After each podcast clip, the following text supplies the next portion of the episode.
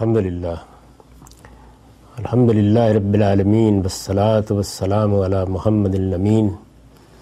فاعوذ باللہ من الشیطان الرجیم، بسم اللہ الرحمن الرحیم۔ پچھلی نشستوں میں ہم نے تفصیل کے ساتھ مذہبی بیانیے کے بنیادی نکات کو واضح کرنے کی کوشش کی۔ میں نے یہ عرض کیا تھا کہ یہ بیانیہ ریاست سے متعلق مذہب کا بیانیہ ہے۔ اور مذہب سے یہاں مراد وہ مذہبی فکر ہے جو اس وقت ہمارے مدرسوں میں پڑھا اور پڑھایا جا رہا ہے، جس کی بنیاد پر بہت سی سیاسی مذہبی تحریکیں پچھلے دو سو برس میں اٹھی ہیں۔ ان میں سے بعض اس وقت بھی سرگرم عمل ہیں۔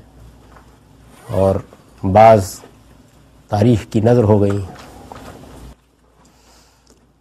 پانچ نکات کی صورت میں میں نے وہ چیزیں نمایاں کی ہیں جو اصلاً اس وقت مسلمان ذہن پر اثر انداز ہو رہی ہیں۔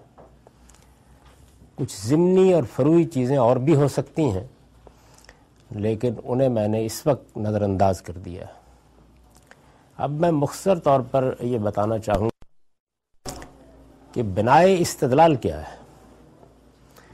یعنی یہ سارا بیانیہ اپنا ماخذ کہاں رکھتا ہے؟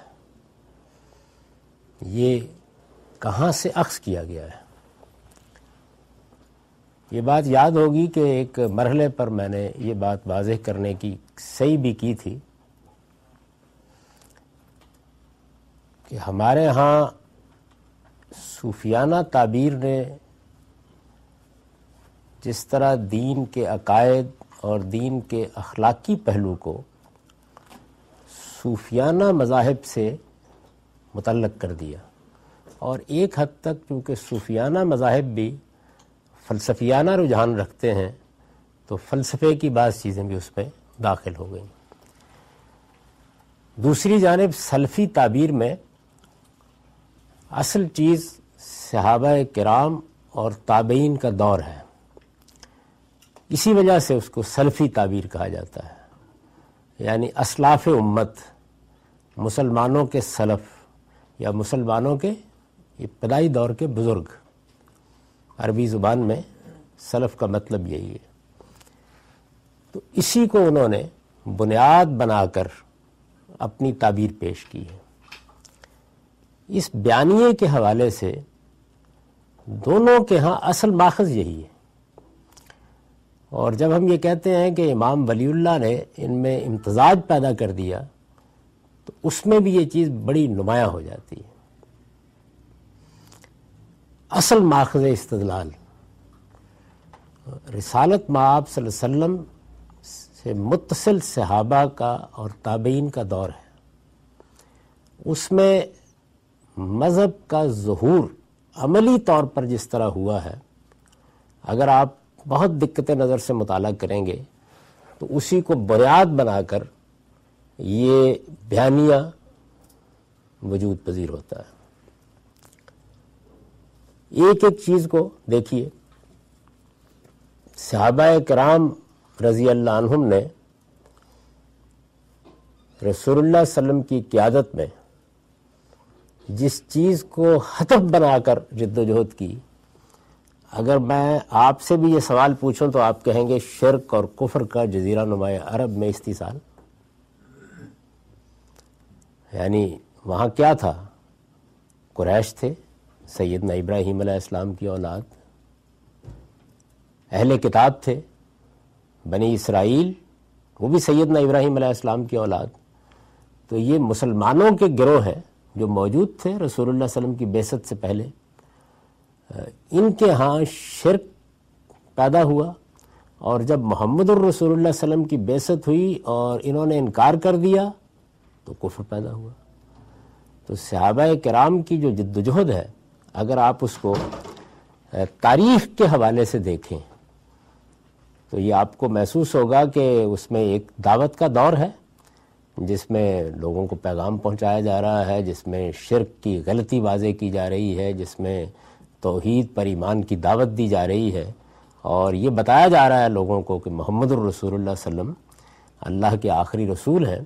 اور پھر اس کے حوالے سے سب نبیوں کی دعوت بیان کی جا رہی ہے کہ وہ بد اللہ فاتح یعنی یہی چیز ہے نا کہ پیغمبر کو مانو اور اللہ کی بندگی کرو۔ اللہ ہی کی بندگی کرو اور پیغمبر کی اطاعت کرو، اس کو مانو۔ تو یہ جو بنیادی چیز ہے، یہی آپ کو صحابہ کرام کی زندگی میں نظر آتی ہے۔ انہوں نے اسی طریقے سے لوگوں کو یہ دعوت دی۔ پھر کچھ تعذیب کے مراحل بھی ہوئے۔ اس میں ظلم و ستم بھی ہوا۔ ہجرت اور اس طرح کے مراحل بھی پیش آئے۔ یہاں تک کہ جب ان کو اقتدار حاصل ہو گیا، تو اگر آپ بظاہر دیکھیں، تو اسی شرک اور کفر کا استحصال کرتے نظر آ رہے ہیں۔ یعنی وہ اس کے خلاف برسر جنگ ہو گئے۔ اس برسر جنگ ہونے کے اسباب و وجوہ یا ان کے تنقیحی تجزیے کو الگ کر دیجیے۔ ظاہر میں جب آپ دیکھتے ہیں تو یہی چیز نظر آتی ہے کہ وہ شرک اور کفر کا استحصال کر رہے ہیں۔ اچھا شرک اور کفر کے استحصال کو پہلے دور میں تو انتہائی سختی کے ساتھ دیکھا جا رہا ہے۔ اگر آپ اس دور کا جائزہ لیں تو آپ کو ایک طرف قرآن مجید اسی سختی کے ساتھ بعض باتیں کہتا ہوا نظر آئے گا۔ یعنی میں یہ اس وجہ سے قرآن مجید کی بات نہیں کر رہا کہ وہاں اصل ماخذ یہی ہے۔ صحابہ کرام جس طریقے سے یہ سب کچھ کام انجام دے رہے ہیں، اس کو سامنے رکھ کر آپ اس کو ایسے سمجھیے کہ ایک عملی تصویر سامنے آ گئی ہے اور اس عملی تصویر سے ذرا نظر ہٹا کر قرآن کو دیکھتے ہیں یا پیغمبر صلی اللہ علیہ وسلم کی کسی بات کو دیکھتے ہیں تو وہ ایسی تو بات کہتے نظر آ رہے ہیں۔ ایسی ہی تو بات کہتے نظر آ رہے ہیں۔ یعنی یا نبی جاہد الکفار والمنافقین وغلظ علیہم۔ یا پیغمبر، آپ ان منکروں اور ان منافقوں کے خلاف جہاد کریں اور ان کے ساتھ اب سختی برتے تو ایک دور تو یقیناً وہ ہے کہ جس میں نبی صلی اللہ علیہ وسلم بھی بہت ستم کا شکار ہوئے، جس میں آپ کے صحابہ کو بھی بہت مصیبتیں اور تکلیفیں سہنی پڑیں۔ لیکن بعد میں تو شرک اور کفر کا استحصال ہی سب سے زیادہ نمایاں نظر آ رہا ہے۔ اس کے انفرادی واقعات بھی آپ دیکھ لیں اور اس کے اجتماعی واقعات بھی دیکھ لیں۔ میں نے یہ عرض کیا تھا کہ شرک، کفر کا خاتمہ، شرک اور کفر کو زمین پر باقی نہیں رہنا چاہیے۔ یہ بہت نمایاں طور پر آپ وہاں دیکھتے ہیں۔ صحابہ کرام اس کا خاتمہ کرتے یہاں تک کہ اس کا کلمنیشن کیا ہے؟ آخری جگہ کیا ہے جہاں پر آپ اس کو دیکھتے ہیں؟ ذرا تاریخ کے اور آگ الٹ کے دیکھیے کہ خدا کا رسول حرم میں کھڑا ہے اور حرم کو ایک ایک بت سے پاک کر رہا ہے۔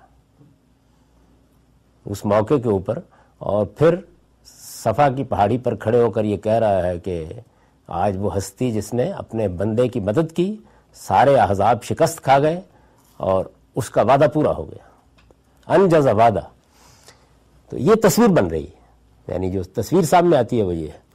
اب اس میں پھر ایک روایت بھی اگر آگے یہ کہتی ہے کہ رسول اللہ یہ حکم دے رہے ہیں کہ علی جاؤ اور جا کر سرزمین عرب میں نہ کوئی بت چھوڑنا، نہ کوئی تمثیل چھوڑنا اور نہ کوئی قبر چھوڑنا جو پختہ کی گئی ہو۔ یہ تصویر ہے جس میں شرک، کفر یہ آخری درجے میں ختم ہو رہا ہے۔ میں ابھی یہ عرض کر رہا ہوں کہ اس میں روایت اور قرآن اصل نہیں ہے اس تصویر میں۔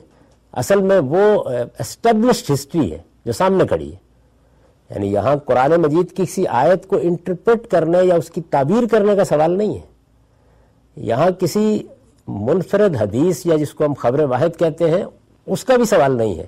یہ تصویر تو تاریخ کے اوراق میں ایک ایک پہلو سے نمایاں ہے، صاف نظر آ رہی ہے۔ اس سے متعلق کوئی بحث ہو جاتی ہے۔ تو اب کہتے ہیں دیکھیں قرآن میں بھی یہ لکھا ہوا ہے۔ قرآن میں بھی یہ لکھا ہوا ہے۔ حدیث میں بھی یہ بات بیان ہو رہی ہے۔ یعنی قرآن مجید اور حدیث اس زاویے سے آتے ہیں۔ اصل میں وہ عمل ہے جو سامنے نظر آ رہا ہے۔ اب اسی میں ذرا تھوڑا سا آگے بڑھی ہے رسول اللہ علیہ وسلم دنیا سے رخصت ہوتے ہیں۔ رخصت ہوتے ہی سب سے بڑا مسئلہ کیا پیش آتا ہے؟ جزیرہ نما عرب کا ارتداد۔ ایسا ہی ہے نا؟ اور جزیرہ نما عرب کے اس ارتداد کی نوعیت کیا ہے؟ یعنی وہاں صورتحال یہ نہیں ہے کہ کوئی ایک آدھ آدمی ہے۔ بہت بڑے پیمانے پر ہوا ہے۔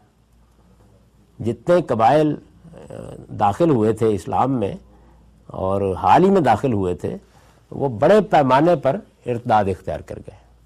اور یہ بھی معلوم ہے کہ اس میں کچھ لوگوں نے نبوت تک کا دعویٰ کر دیا۔ رسالت معاب صلی اللہ علیہ وسلم کی زندگی میں بھی، آخری زمانے میں مسلمہ نے خط لکھ دیا تھا اور بعض اور لوگوں نے بھی۔ تو شرک اور کفر کے خلاف ایک زبردست جد و جہد ہوتی نظر آتی ہے تاریخ کے ورق میں۔ اسی طریقے سے تاریخ کے اوراق میں ایک اور واقعہ ہوتا نظر آ رہا ہے، فوراً بعد۔ اور وہ ارتداد کا استحصال ہے۔ یعنی ارتداد کا بہت بڑا مارکا ہوتا ہے۔ اور پھر تاریخ ہم کو بتاتی ہے کہ سیدنا ابو بکر صدیق رضی اللہ عنہ ہو جو اللہ کے پیغمبر کے خلیفہ ہیں، میں یہ اس لیے اس جانب توجہ دلا رہا ہوں کہ یہاں آپ جو واقعہ ہے، اس کو یہ کہہ کے الگ نہیں رکھ سکتے کہ یہ تو ایک خبر واحد ہے۔ یعنی یہ اسٹیبلشڈ ہسٹری ہے۔ جیسے ہم کہتے ہیں کہ انیس سو سینتالیس میں پاکستان بنا ہے۔ یہ اسی درجے کے واقعات ہیں جو ہوئے ہیں۔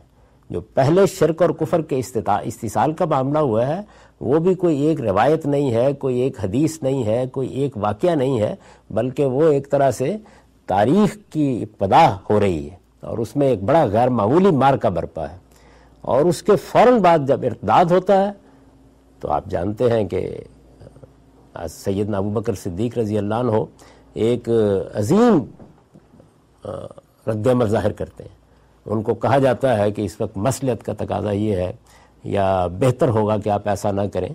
تو وہ اس کے جواب میں یہ کہتے ہیں کہ اگر امہات المومنین کی پنڈلیاں کتے نوش لیں، میں تب بھی یہ کروں گا۔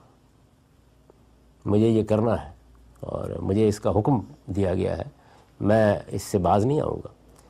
چنانچہ ارتداد کے فتنے کا استشال کر دیتے ہیں۔ اور اس میں جن لوگوں نے ارتداد اختیار کیا، ان کو اصل موتی کی سزا دی جاتی۔ ہے یعنی اگر وہ اپنے ارتداد پر قائم رہے ہیں، تو پھر ان کو قتل کرنے کا حکم دیا انہوں نے۔ یہ بھی بہت بڑا واقعہ ہے۔ یہ کوئی انفرادی مسئلہ نہیں ہے۔ یہ کسی مجلس میں نہیں ہوا۔ تو اس سے آپ اندازہ کر سکتے ہیں کہ جو پہلا نقطہ میں نے بیان کیا تھا، اس کی سپورٹ میں یا اس کے پس منظر میں یا اس کے ماخذ کی حیثیت سے کتنی بڑی تاریخ کھڑی ہے۔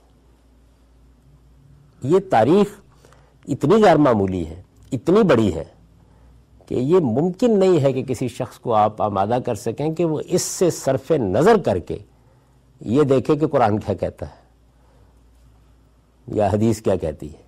یعنی وہ یہ تاریخ اصل میں فیصلہ کن ہو رہی ہے؟ اصل فیصلہ یہ کر رہی ہے، اس کی روشنی میں دائیں اور بائیں دیکھ کے قرآن حدیث میں جو کچھ ملتا ہے، اور اگر فرض کر لیجیے کہ قرآن حدیث میں کوئی چیز اس طرح ہٹی ہوئی ملے گی، تو یہ تاریخ اتنی غیر معمولی ہے کہ اس کو بھی اس کے اندر رکھ لیا جائے گا۔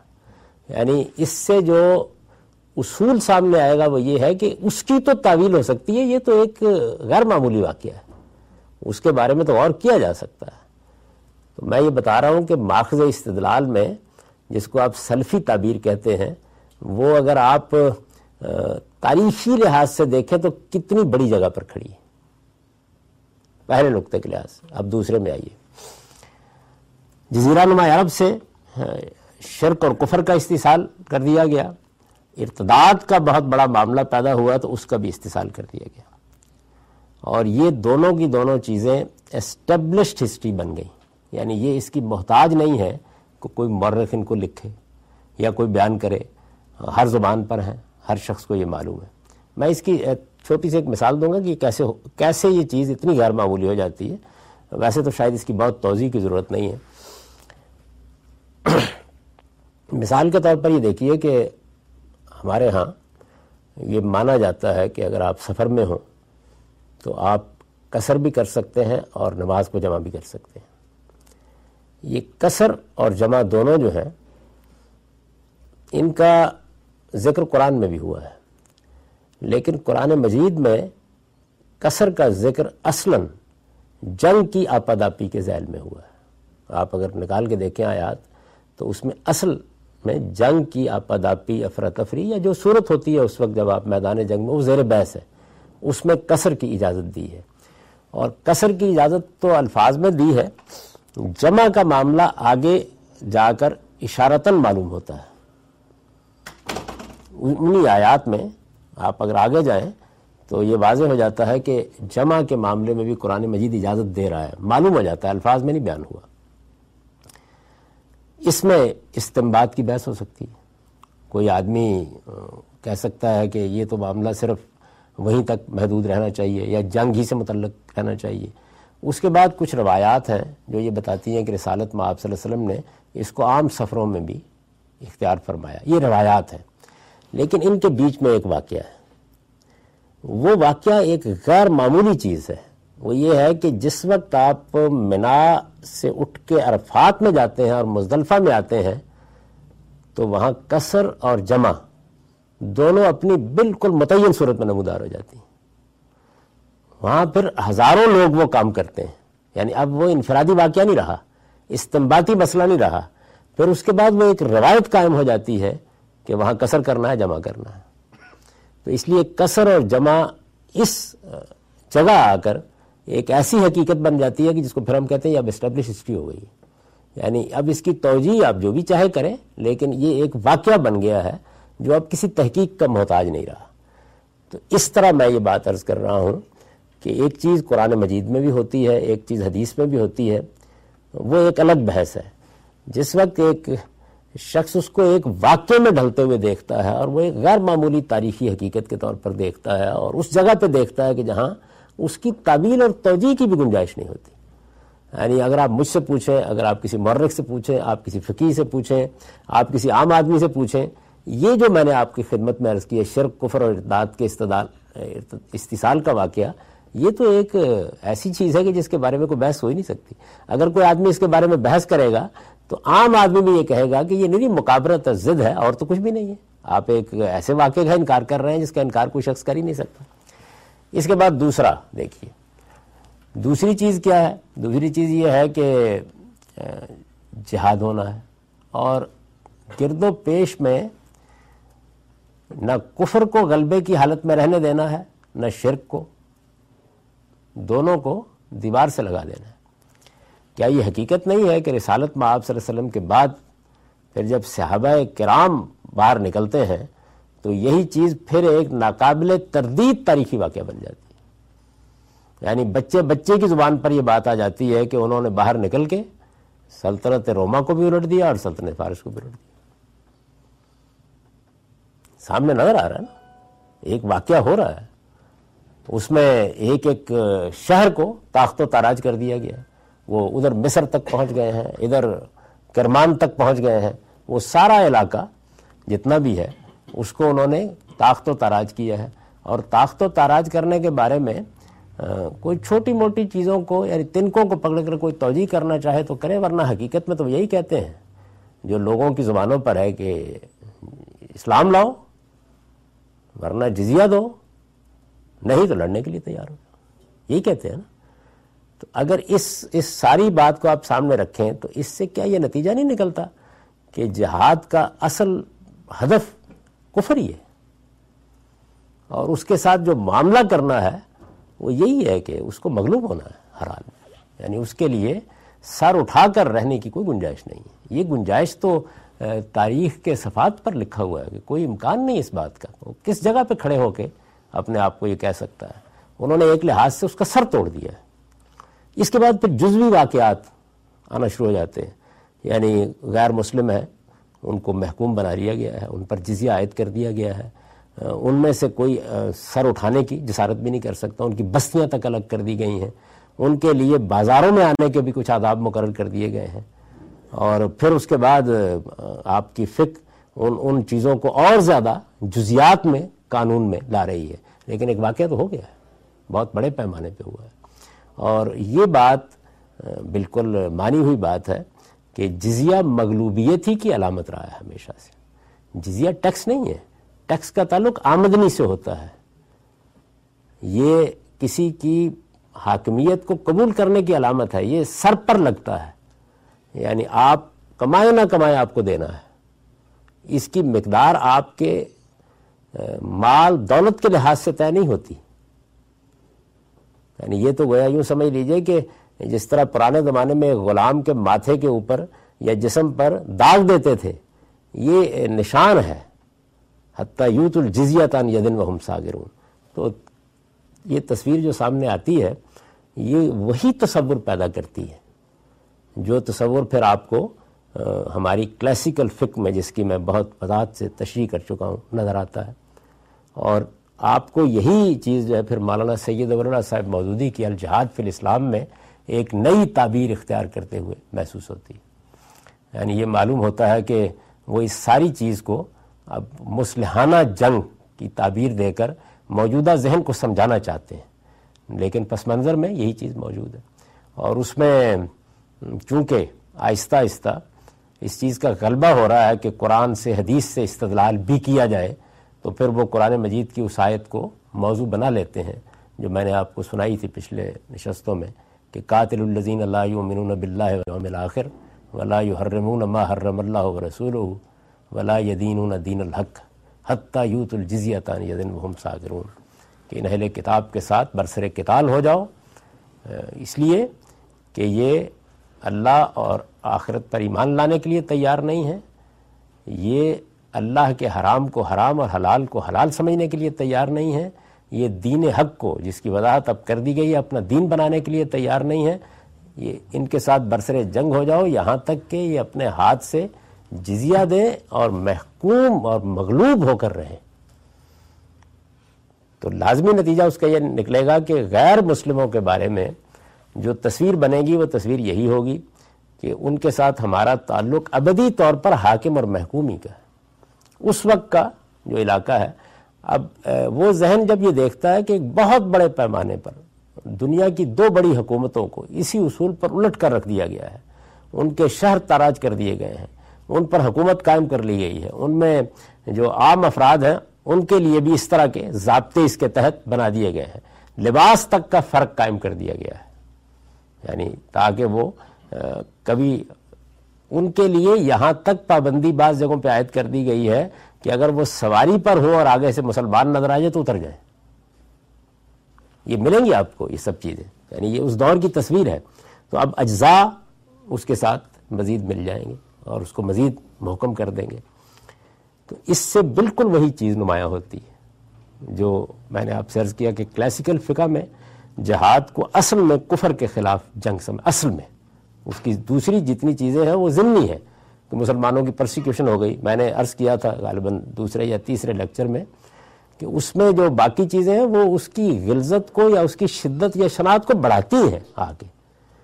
میں نے مثال دی تھی کہ جیسے ایک آدمی کہتا ہے کہ بدکاری بڑا جرم ہے لیکن اس آدمی نے مسجد میں بدکاری کا ارتکاب کر دیا محرمات سے بدکاری کا ارتکاب کر دیا تو وہاں اگر کفر ہے اور کفر پھر مسلمانوں پر ظلم بھی کر رہا ہے، تو اس سے اس کی شناخت بڑی ہے۔ ورنہ اصل ہدف وہی ہے۔ تو وہ اس تصویر میں بالکل نمایاں نظر آتا ہے۔ اچھا اور یہ چیز بھی، یہ چیز بھی حل ہوتی ہوئی محسوس ہوتی ہے کہ یہ ٹھیک ہے، شرک اور کفر کا استحصال کیا گیا تھا، مار بھی دیا، بہت سے لوگوں کو مار بھی دیا گیا تھا، لیکن پھر اسی چیز پر آ کے اتفاق ہو گیا کہ رہ تو سکتے ہیں لیکن محکوم ہو کر۔ یہ یہ تصویر گویا یہاں آ کے مکمل ہو جاتی ہے۔ اب اسی سے اگر آپ غور کریں تو وہ تیسری چیز بھی نکل آتی ہے۔ اور وہ یہ کہ، مسلمانوں کی ایک شاندار حکومت قائم، ایک ہی خلافت ہے، اور اس کی کوئی قومی سرحدیں نہیں ہیں۔ یعنی وہ تو اپنے توسیع کے عمل کو جاری رکھے ہوئے ہیں، بڑھتی جا رہی اگر وہ رکتی ہے تو کسی دینی استدلال پر نہیں رک رہی۔ اگر آپ اس کے تاریخ میں رکتا ہوا دیکھیں تو وہ کسی دینی استدلال پر نہیں رک رہی۔ وہ اصل میں بے بسی کے ساتھ رک رہی ہے یعنی طاقت کم ہوتی جا رہی ہے۔ مسلمانوں کے اخلاق اور کردار میں وہ چیز باقی نہیں رہی۔ انہوں نے بہت سے دین کے حکام میں اس مذہبی ذہن کی وضاحت کر رہا ہوں۔ وہ چیز ختم ہوتی جا رہی ہے۔ تو اب وہ اگر آپ کو یورپ میں آگے بڑھتی نظر نہیں آ رہی یا بعض اور جگہوں پر آگے بڑھتی نظر نہیں آ رہی، تو اس ذہن کے لحاظ سے یہ عمل رک رہا ہے، جس کو اصل میں جاری رہنا تھا۔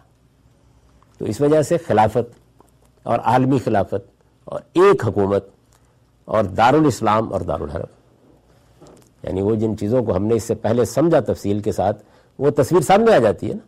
ایک جگہ ہے جو دارالاسلام ہے۔ دارالاسلام کوئی قومی ریاست نہیں ہے۔ وہ تو ایک عالمی ریاست ہے۔ اس کی سرحدیں ہماری طاق سے طے ہوتی ہیں؟ وہ جزیرہ نما عرب تک تھی دس پندرہ سال کے اندر اندر دنیا کے بیس، پچیس، تیس ممالک تک پھیلتی چلی گئی ہیں۔ اس کو آپ کا شاعر بھی بیان کرتا ہے نا، بحر ظلمات میں دوڑا دیے گھوڑے ہم نے۔ تو وہ ایک بڑی شاندار، بڑی عظیم تصویر ہے جس میں خلافت اسلامیہ، جو اس سے باہر ہے، وہ اصل میں ہدف ہے، اس کو اندر آنا ہے۔ جو یہ یہ تصویر یہ بتا رہی ہے کہ جو خلافت قائم ہو گئی ہے وہ خلافت بھی صرف اتنا نہیں ہے کہ ایک خلافت ہے، بلکہ اس کا جو ہدف ہے آگے، وہ باقی ساری دنیا بھی ہے، وہاں تک بھی اس نے جانا ہے۔ اور اس لحاظ سے حاکم اور محکومی کا تعلق قائم ہونا ہے۔ یعنی جو باہر ابھی کھڑے ہیں، ان کے ساتھ برسر جنگ ہے، اور جیسے جیسے وہ اندر آتے چلے جائیں گے، تو ان کو محکوم ہی بن جانا ہے۔ اب اس میں اس طرح کے واقعات کے مثال کے طور پر بنو میاں کے زمانے میں بغاوت ہو گئی۔ ایک دور ایسا بھی رہا کہ جس میں عبداللہ بن زبیر کی حکومت الگ تھی یا حضرت علی کی حکومت بھی ایک زمانے میں ایک علاقے تک محدود ہوئی۔ اسی طرح امیر معاویہ کی ایک زمانے تک اس میں محدود ہوئی۔ اسی طرح کا معاملہ بنو میاں نے جب اندرس میں حکومت قائم کر لی تو اس وقت پیش آیا۔ لیکن یہ سب کچھ اصل میں فتنہ، انتشار، مسلمانوں کا ازمحلال اس خانے میں چلا گیا ہے۔ یعنی آئیڈیل تو یہی ہے کہ ان کو ایک ہی ہونا چاہیے۔ بنو میاں کے اور بنو عباس کے مابین اگر جنگ و جدال ہو گیا اور اس کے نتیجے میں بنو میاں کو نکال دیا گیا یا بنو میاں نے اندلس میں جا کے حکومت الگ اپنی قائم کر لی، تو یہ حادثہ ہے اپنی ذات میں۔ اس میں بحث یہ نہیں ہے کہ یہ ٹھیک ہوا ہے۔ بحث یہ ہے کہ اب اس کو گوارا کیا جائے گا، اس میں کیا کیا جا سکتا ہے؟ تو باقی ساری چیزیں اس درجے میں رہ جائیں گی۔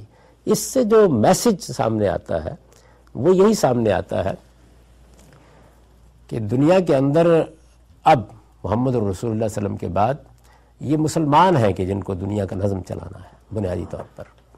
اور اس کے لیے یہ ضروری ہے کہ صحابہ کرام کے جذبے اور عزم اور جس طرح کا عشق ان کے اندر تھا، اسی کو سامنے رکھ کر پوری دنیا تک یہ پیغام پہنچایا جائے۔ اس پیغام کو اب اب یہ ضرورت نہیں رہی کہ اس کو آپ اس طریقے سے پہنچائیں کہ دعوت دے رہے ہیں اور دلائل دے رہے ہیں اور حکمت کے ساتھ بات واضح کر رہے ہیں۔ یہ انفرادی سطح پر یہ باتیں ٹھیک ہیں۔ وہ بھی اسی حد تک کہ اگر کوئی آدمی یہ کہتا ہے تو آپ حتیٰ یسما کلام اللہ، اس کو آپ سنا دیں۔ لیکن اصل بات وہی ہے کہ جزیہ دو، اسلام لاؤ، ورنہ لڑنے کے لیے تیار ہو جاؤ۔ یعنی دعوت بھی اصل میں اب یہی ہے۔ اس اس تصویر میں دعوت بھی بڑی مختصر ہو گئی ہے، کانڈنس ہو گئی ہے۔ وہ بھی بہت جلدی ابتدائی مراحل سے گزرتی ہے اور اسی جگہ آگ کھڑی ہو جاتی ہے۔ اس کو زندہ کرنا چاہتا ہے مذہبی ذہن۔ یعنی وہ اس کا خواب دیکھتا ہے کہ بالکل وہی چیز دوبارہ ہو، اسی طریقے سے وہ جو عمل رک گیا ہے، اس کے نزدیک وہ عمل کسی دینی مسئلے کی بنیاد پر نہیں روکا، اس کو دین نے نہیں روکا۔ اس کو مسلمانوں کے ازمحلال نے، مسلمانوں کی دین سے بے تعلقی نے، مسلمانوں نے جس طرح قرآن مجید خار از محجوری قرآن شدی، تو اس نے روکا ہے۔ ورنہ تو اس کو جاری ہونا چاہیے۔ اور ان کے اندر کی جو روح ہے یعنی اس کے اس کے اندر جو استراب روح جذبہ کار فرما ہے، اس کو تعبیر کرتا ہے ان کا آخری شاعر۔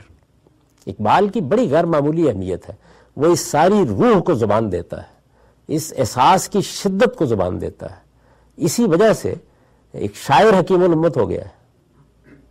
میں ظلمت شب میں لے کے نکلوں گا اپنے درماندہ کارواں کو۔ شرر فشاں ہوگی، آہ میری نفس میرا شولہ بار ہوگا۔ نکل کے صحرا سے جس نے روما کی سلطنت کو الٹ دیا تھا۔ سنا ہے یہ قدسیوں سے میں نے وہ شیر پھر ہوشیار ہوگا۔ تو یہ یہ ایک لحاظ سے مسلمانوں کی روح بول رہی ہے۔ اسی لیے یہ تڑپا دیتے ہیں ان کو۔ جو جو باطن ہے، اس کو اس نے الفاظ دے دیے۔ لفظوں میں اس کی نہایت شاندار تصویریں بیان کر دی۔ اسی سے پھر آگے بڑھیے۔ یعنی تینوں چیزیں جو ہیں اسی استدلال کے اندر سے، یہ کوئی سگرا کبرا قائم کرنے کی ضرورت نہیں، کوئی منطقی استدلال کی ضرورت نہیں، کوئی آیتیں پیش کرنے کی ضرورت نہیں، کوئی منفرد اخبار ہاتھ کی ضرورت نہیں، وہ تو سپورٹ میں آئیں گی۔ وہ سب یہی کہہ رہی ہیں، اس سے کوئی مختلف بات نہیں، لیکن یہ تصویر یہ تصویر تو تاریخ کے اوراق پر سبت ہے۔ اس کو تو آپ چاہیں تو افق پر نظر اٹھا کے دیکھ سکتے ہیں۔ یہ تو ایک واقعہ بن گئی ہوئی ہے۔ تو اس کے بعد اسی سے وہ بات نکلتی ہے۔ کہ یہ جب ہو رہا تھا سب کچھ، تو مسلمان کیا اس بات کو گوارا کرتے تھے کہ ان کے ہاں لوگ دین سے انحراف کریں؟ تو وہ ذرا سا رک کے یہ کہیں گے کہ ہاں یہ ہوا، لیکن یہ تو حکمرانوں کی کوتاہی ہے۔ ورنہ خلفائے راشدین کے زمانے میں تو ایسا ہی تھا۔ اور پھر وہ آپ کو بہت سی چیزوں کی طرف توجہ دلائیں گے کہ دیکھیے حضرت عمر خطبہ دینے کے لیے کھڑے ہیں۔ انہوں نے دیکھا کہ حضرت عثمان ذرا تاخیر سے آئے ہیں خطبے میں۔ تو انہوں نے ان سے پوچھا کہ آپ تاخیر سے آئے تو انہوں نے کہا کہ وہ اصل میں میں باہر تھا۔ خطبے میں پوچھا کہ آپ تاخیر سے آئے معطا میں ہے یہ روایت۔ تو انہوں نے کہا کہ میں باہر تھا، میں آیا اور آ کے بہت جلدی میں پھر میں وضو کر کے آ گیا ہوں۔ تو حضرت عمر نے کہا، بل وضو ہے ضن یعنی آپ نے غسل بھی نہیں فرمایا۔ جمعے کے آداب میں یعنی تنبیہ کی سخت اس طرح کے یہ میں نے ایک واقعہ آپ کو سنا یعنی حضرت عثمان جیسا شخص ہے تو خلیفت المسلمین اس حد تک کنسرنڈ ہیں کہ آپ نے غسل بھی نہیں کیا جمعے کے دن اور آپ تشریف لے آئے ہیں۔ جبکہ اس کے تو آداب میں شامل تھا کہ آپ کو اہتمام سے آنا تھا، باہر سے آئے اور بل وضو ہے یعنی صرف وضو ہی کر کے آپ یہاں تشریف لے آئے ہیں۔ دو لوگ رات کی تاریکی میں چلے آ رہے ہیں، ایک مرد ہے، ایک عورت ہے۔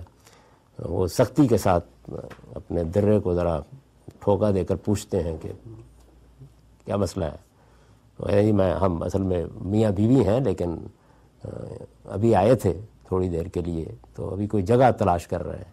کہتے ہیں کہ اچھا میں معذرت خواہ مجھے خیال ہوا کہ شاید، تو گویا اس حد تک، اس کے علاوہ بہت سے انفرادی واقعات آپ کو نظر آتے ہیں۔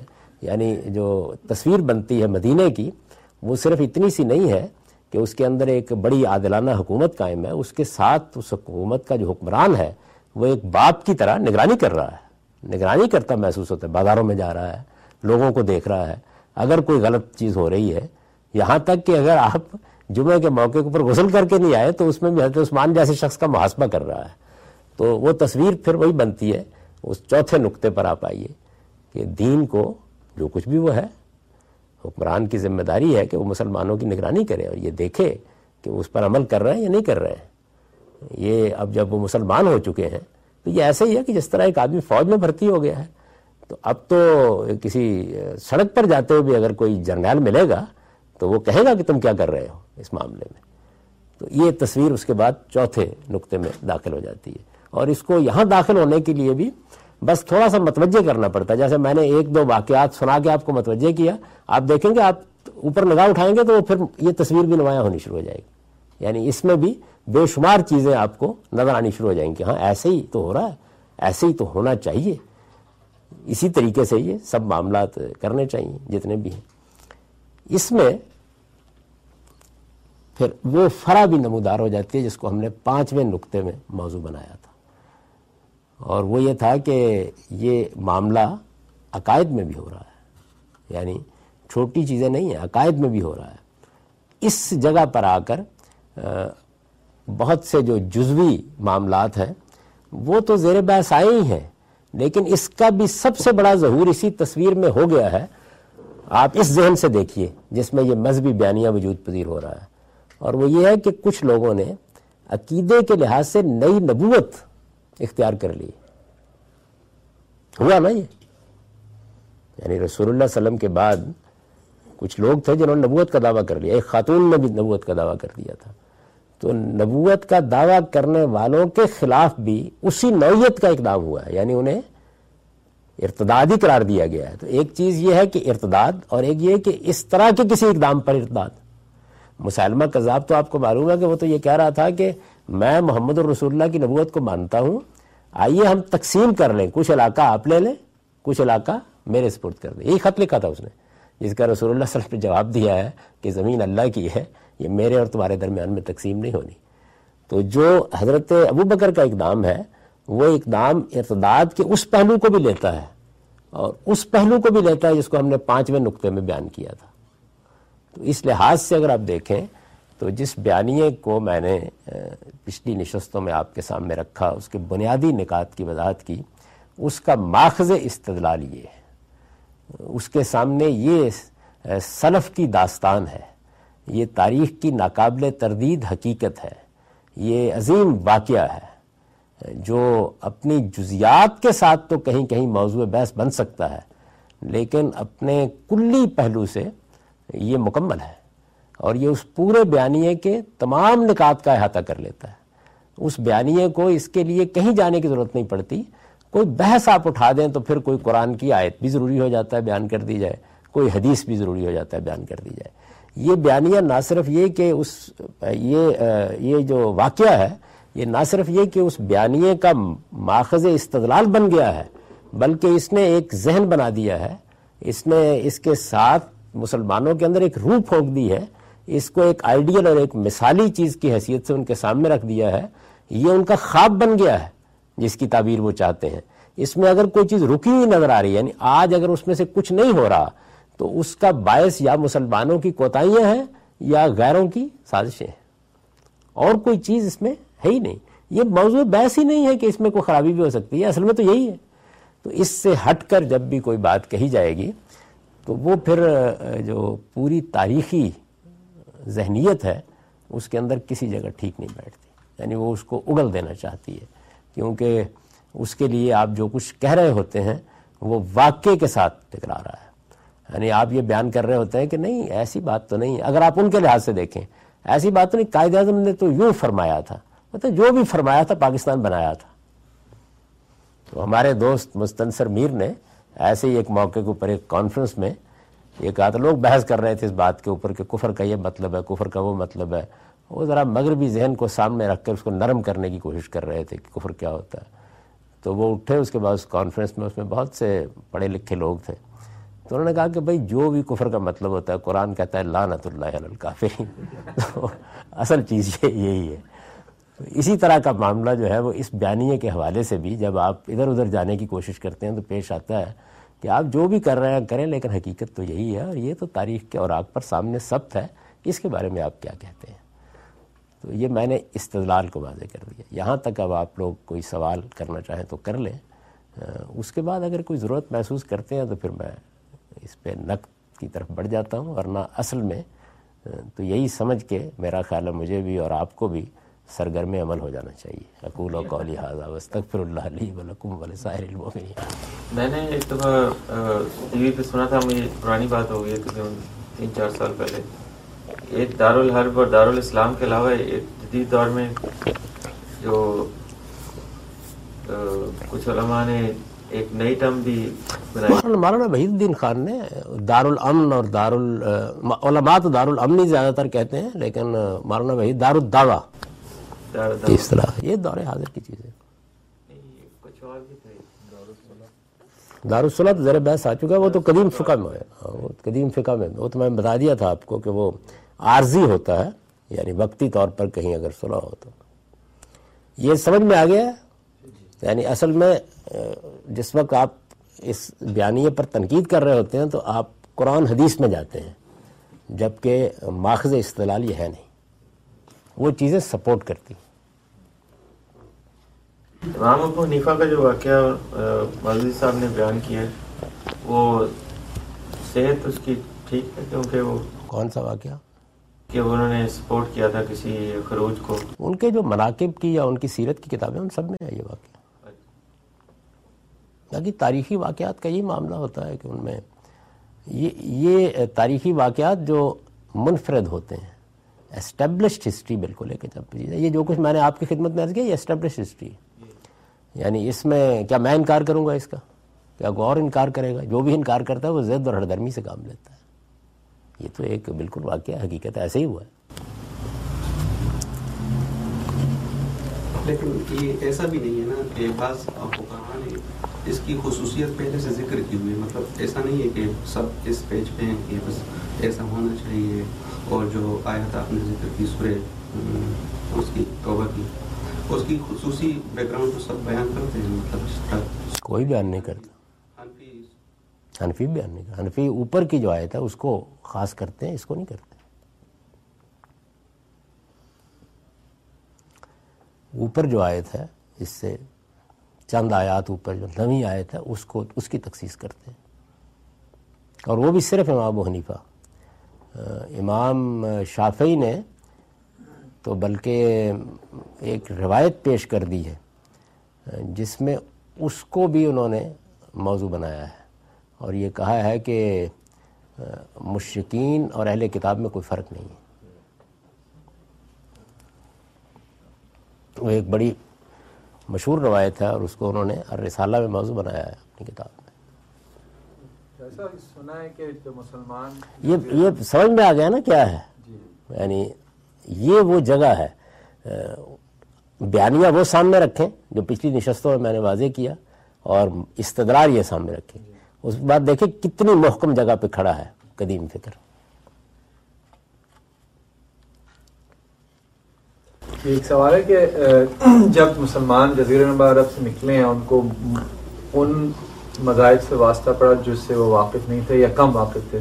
اس میں پھر یہ سوال پیدا ہوا کہ ان کو ہم مشرق قرار دیں یا اہل کتاب قرار دیں تو اس میں جیسے میں نے جو سنا پڑا ہے کہ جیسے ایران میں انہوں نے کہا کہ یہ بھی اہل کتاب کی طرح ان کو ٹریٹ کریں گے یا انڈیا میں کچھ لوگوں کو مجوس کے معاملے میں سوال اس طرح سے انہوں نے پھر یہ استدال کیا۔ اگر انہوں نے اس طرح کے اوپینین موجود تھے کہ مشرقین اور اہل کتاب میں کوئی فرق نہیں ہے یا کس بنیاد پہ انہوں نے ڈیسائڈ کیا۔ نہیں یہ تو امام شافعی تھے نا جنہوں نے اصل میں یہ کہا کوئی فرق نہیں ہے۔ یعنی ابو حنیفہ تو فرق کر رہے تھے۔ تو اس وجہ سے یہ جب زیر بحث آیا کہ مجوس کے ساتھ کیا کرنا ہے تو اس میں بحث ہوئی۔ ایک نئی چیز سامنے آ گئی تھی۔ تو پھر انہوں نے کہا کہ نہیں وہ ایک روایت ہمارے پاس ہے سنو بہم سنت اہل کتاب ان کے ساتھ وہی معاملہ کرو جو اہل کتاب کے ساتھ کرنا۔ ہندوستان میں؟ ہندوستان میں تو مشرقین تھے۔ وہاں بادشاہ مارے نہیں بات ورنہ علماء نے تو یہی کہا تھا کہ ان کے ساتھ وہی کیا جائے جو مشرقین عرب کے ساتھ کیا گیا تھا۔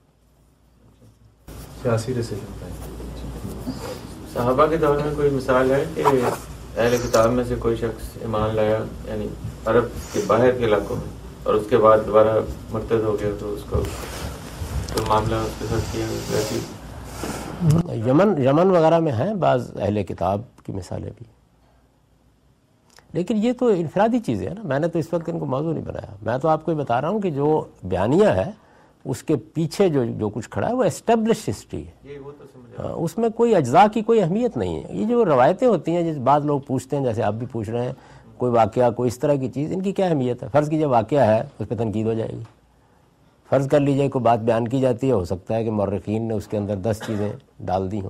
ممکن ہے جس طرح کہ میں نے مثال کے طور پر رجم کی روایات کا پوسٹ مارٹم کر کے برہان میں بتا دیا ہے کہ یہ تو قانون کے کسی تقاضے پر پوری نہیں اترتی۔ کہ کوئی اہمیت ہی نہیں ہے سرے سے۔ کوئی اہمیت نہیں ہوتی اصل چیز جس کی اہمیت ہے وہ یہ ہے۔ اسٹیبلشڈ ہسٹری بالکل مانی ہسٹری تو اب اس کا نتیجہ بالکل وہی نکات ہے۔ اگر آپ اس کو سامنے رکھیں تو ایسا ہی ہونا چاہیے کہ دنیا میں شرک اور کفر کا استحصال کر دیا جائے، ارتداد کا ارتکاب کرنے والے گردن کاٹ دی جائے۔ کوئی اس کے لیے زندہ رہنے کی شکل ہی نہیں ہے۔ جہاد کا اصلی ہدف کفر ہی قرار پائے۔ غیر مسلموں کے ساتھ ایک ہی تعلق، مذہبی لحاظ سے ہو کہ وہ ہم حاکم ہیں اور وہ محکوم ہیں۔ جن ملکوں میں ہمارے اکثریت ہے وہاں ان کو محکومی ہونا چاہیے۔ اور جن ملکوں میں اس وقت ان کی حکومت قائم ہے، اسے ہر حال میں ختم ہو جانا چاہیے۔ اور اس کا خاتمہ کرنے کے بعد وہاں بھی ہماری حکومت قائم ہونی چاہیے۔ یہ تو ہماری بے بسی ہے۔ ہم اس وقت اس پوزیشن میں نہیں ہیں۔ عالمی خلافتی ہدف ہو، یہ کیا چیز ہے؟ قومی ریاستیں اور ان کے اندر حکومتیں اور ان کی سرحدیں۔ ان کو، ان کی کیا حیثیت ہے؟ یہ تو استعمار نے لکیریں کھینچ دی ہیں دنیا کے اندر۔ یہ انہی کا کام ہے۔ اصل چیز تو یہی ہے کہ ایک عالمی خلافت قائم ہو اور وہ پھر اپنے اس عمل کو دوبارہ شروع کرے، جو عمل تاریخی عوامل کی وجہ سے رک گیا ہے، یا مسلمانوں کے اس محلال کی وجہ سے رک گیا ہے۔ درماندہ کارواں کو پھر لے کے نکلنا چاہیے کسی کو۔ وہی مسلمانوں کا وہی مہدی، وہی آخر زمانی تو کچھ اٹھنا چاہیے کسی شخص کو جو پھر ایک مرتبہ۔ دیکھیے یہیں سے وہ مہدی کا انتظار بھی ایک حقیقت بن کے سامنے آتا ہے کہ اس رکے ہوئے قافلے کو اب کون رواں کرے گا؟ اب کون اس کی ہدی خانی کرے گا؟ اقبال اسی اسی قافلے کا ہدی خاں ہے۔ اسی لیے دیکھیے، اس نے اپنی کتاب کا نام رکھا بانگے درا۔ درا اس گھنٹی کو کہتے ہیں نا کہ جو اونٹ کے گلے میں ڈال دی جاتی ہے اور قافلے کے آگے آگے۔ تو یہ اس کی آواز ہے۔ اقبال کس وجہ سے ایک شاعر نہیں رہا محض؟ بلکہ ایک لحاظ سے وہ ملت اسلامیہ کا خودی خان، حکیم الامت اور معلوم نہیں کس منصب پر فائز ہو گیا۔ اس لیے کہ وہ اس روح کو بیان کر رہا ہے یہی خلافت ہونی چاہیے۔ اور وہ نوحہ بھی پڑتا ہے کہ ترک نادا نے خلافت کی کبا تار تار کر کے رکھ دی ہے۔ طلوع اسلام، جو پہلی بڑی نظم ہے ذوق و شوق اور مسجد کرتبہ جیسے شاکار تو بعد میں وجود میں آئے ہیں، جو پہلی بڑی نظم ہے، وہ طلوع اسلام ہے۔ وہاں خضر اصل میں یہی نوید سنا رہا ہے کہ اس قافلے کو دوبارہ رواں ہونا، ہوتا ہے زیادہ پیما پھر کارواں ہمارا۔ تو اس کارواں کو ایک مرتبہ پھر اٹھنا ہے۔ مسلم ہم وطن ہے، سارا جہاں ہمارا۔ تو اس وجہ سے یہ جو خودی خانی ہے، یہ اصل میں ایسے ہم پڑھ کے چلے جاتے ہیں۔ اس کے پیچھے یہ ساری طاقت بول رہی ہے۔ تو اس سے ظاہر خلافتی کا تصور پیدا ہوتا ہے۔ اور مسلمانوں کو اپنے مذہبی معاملات میں اپنی ملت کو انتشار سے بچانا ہے اور یہ جو تھوڑے سے انحرافات ہو جاتے ہیں، ان کا بالکل خاتمہ کر دینا اور اگر عقیدے کا کوئی انحراف ہو رہا ہے، تو اس کو الگ کر کے ملت کے وجود کو بالکل مستحکم رکھنا ہے۔ آپ اسی سے دیکھیے کہ سب سے بڑا جو رد عمل، شدید ترین رد عمل قادیانیت کے خلاف ظاہر ہوا ہے، جدید تعلیم یافتہ طبقے کی طرف سے، اقبال کے قلم سے ہوا ہے۔ یعنی یہ جو الفاظ ہیں کہ قادیانیز آر ٹریٹرز آف اسلام کبھی وہ آرٹیکل پڑھا؟ اس سے آپ اقبال کو بھی صحیح جگہ پہ رکھ کے دیکھیے کہ وہ وہ درمیان میں کھڑا ہے اور اس کے ذرا اوپر اور ذرا نیچے مولانا سید ابو اللہ صاحب مودودی اور مولانا ابوالکلام آزاد ہے تو وہ اس جگہ پہ آگ کھڑا ہے۔ آپ کہہ سکتے ہیں کہ یہ جو بیانیہ ہے اس کی اگر اس بیانیے کے پیچھے آپ مان لیں کہ ابتدا میں قرآن ہے، تو اس کے آخر میں کلام اقبال ہی ہے۔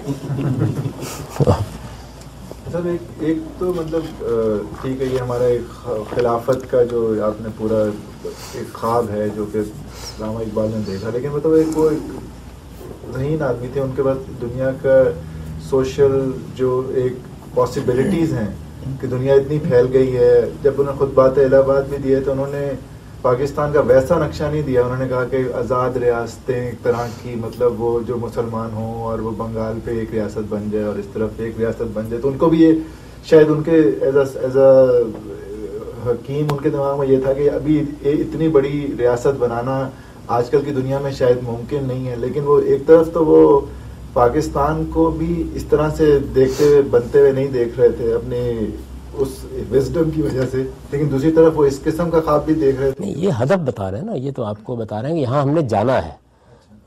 پہلا قدم تو ایک حکیم آدمی وہی بتائے گا۔ ان کو ایسے ہی کرنا چاہیے کہ آپ پہلا قدم کہاں رکھیں گے۔ یعنی یہ جو، یہ ہم مکانہ باتیں ہیں، یہ وہ نہ کرنے دیتے۔ اس وقت بھی اگر ہوتے تو جو لوگ اس وقت نعرہ لگا رہے ہیں، ان کو یہی کہتے کہ نہیں، یہ پہلا قدم نہیں ہے۔ پہلا قدم تو وہیں سے اٹھایا جائے گا۔ آپ اس کو مستحکم کریں۔ پھر وہ کہتے ہیں کہ پھر ریاستہ متحدہ اسلامیہ کی طرف جائیں، پھر آہستہ آہستہ۔ یہ وہ راستہ بتا رہے ہیں آپ کو۔ میں نے کوشش کی ہے کہ اس دوران میں کوئی تنقید کی بات نہ کروں۔ بلکہ اس بیانیے کی طرف کھڑا ہو کر آپ کو یہ بتا دوں کہ یہ یہ ہے۔ اصل میں